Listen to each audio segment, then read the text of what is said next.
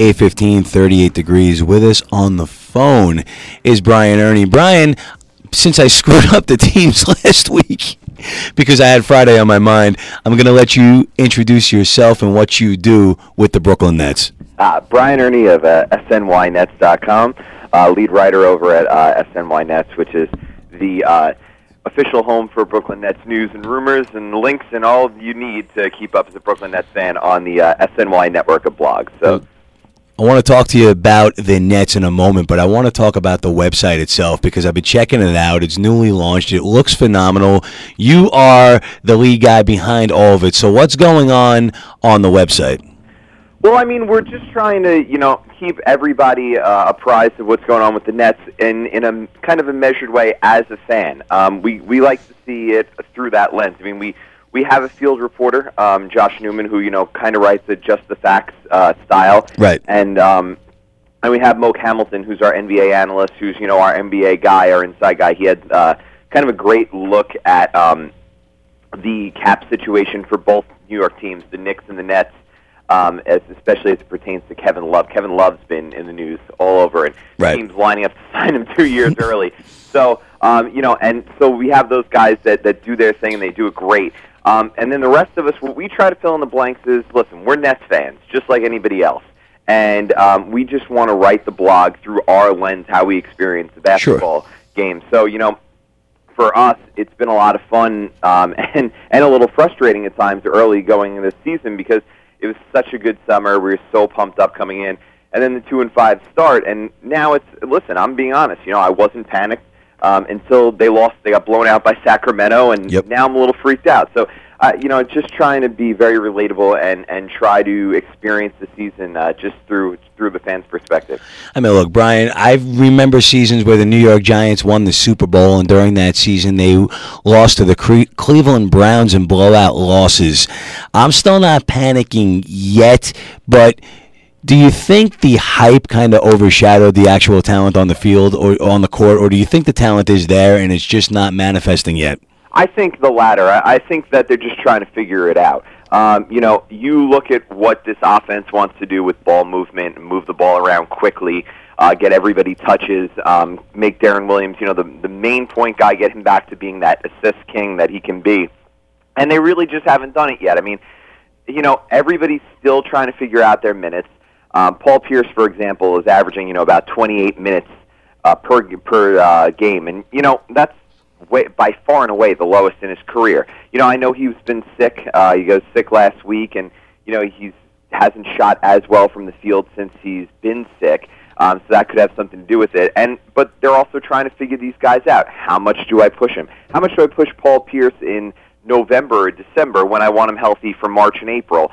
Same thing with Kevin Garnett. It's even a bigger issue with Kevin Garnett. So, you know, I think everybody's just trying to feel each other out still. You know, you you mentioned the Giants. You know, the g- great big story of that is that my wife's a Giants fan, and the day, uh, the week before that Christmas Eve game against the Jets, they Right. lost to the Redskins. It was, it, I I said they're done. They, it's the Jets will blow them out next week, and that'll be that.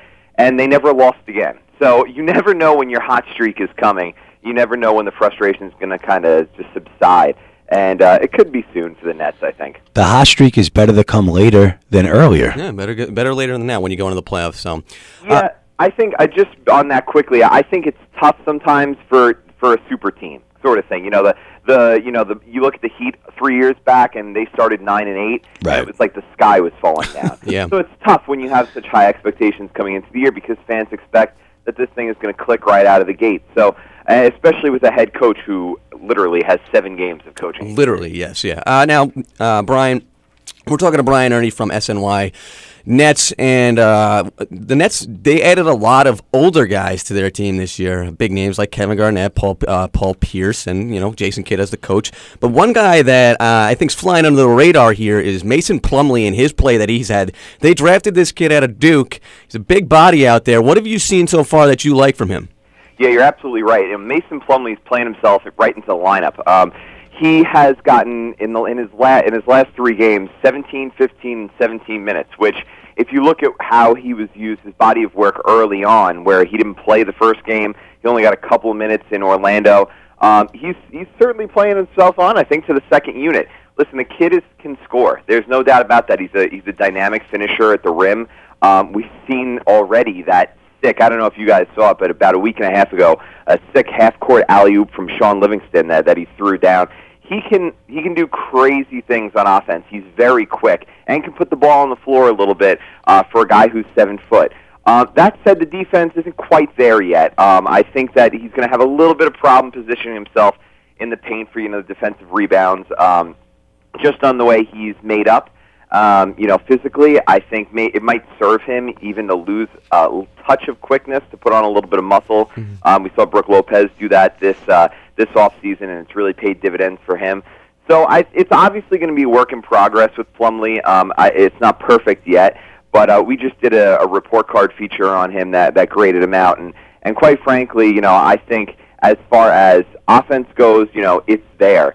Um, the defense is a work in progress, and, and his basketball sense is his basketball IQ. I think is very, very good. He puts himself in a good position on the court, and and you can't teach that stuff. So it's a good sign. I think uh, I think they made a very wise pick in the first round this year.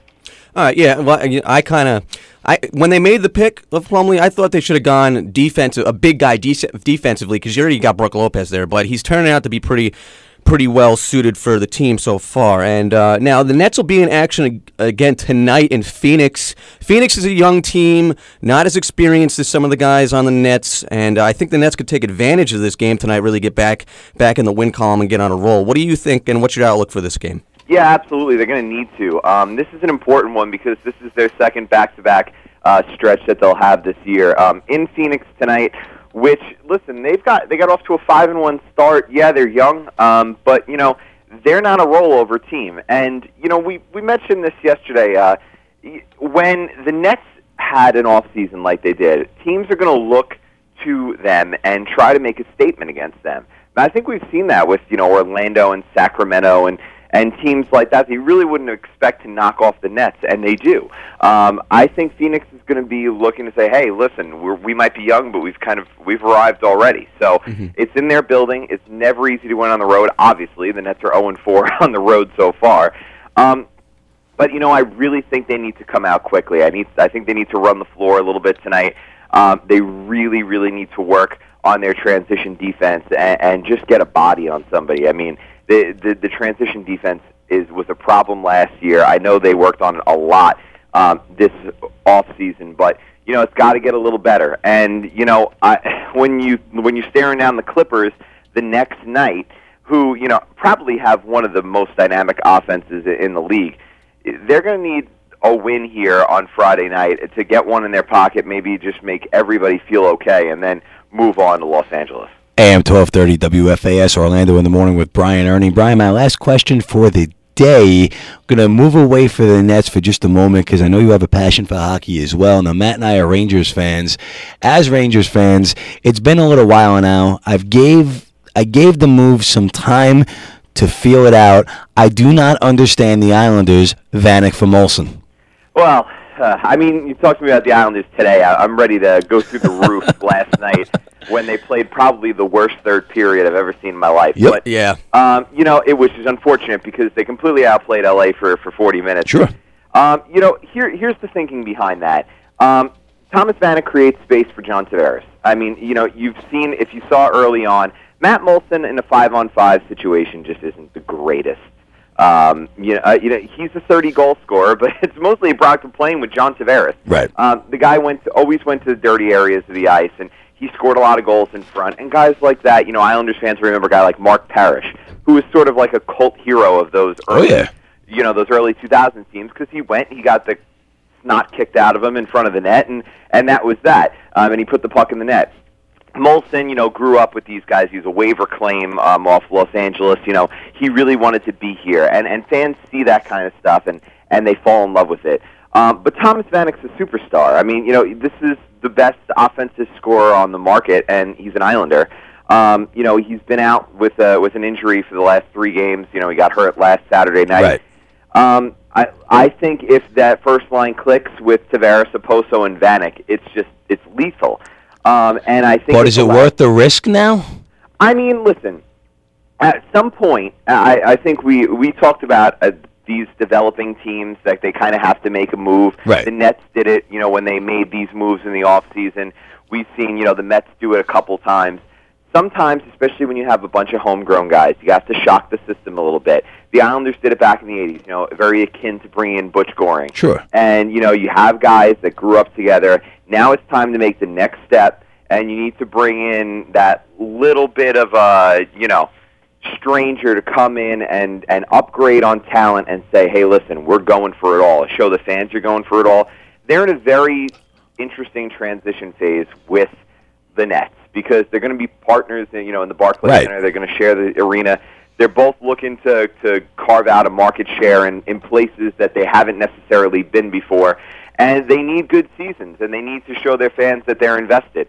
Um, both of them are struggling right now, and both of them need to turn around really quickly. They're in they're in very similar spots, and uh, they're going to both need to get hot, or else they, they're in danger. The Islanders more than the Nets because Right. it's much earlier for the Nets. Um, they're in danger of getting buried a little bit. All right, bro. I got to go to traffic. Before I do, let's get the information out there so we can go to the website after the show. SNYNets.com. Um, your home for Brooklyn Nets coverage on the SNY network of blogs. Um, check us out. It's uh, it's been a it's been a great few months since I've been on board. So uh, let's get it going and let's get some Brooklyn Nets wins. Brian Erni. I'll talk to you next Friday, brother. All right, guys. Thanks for having me.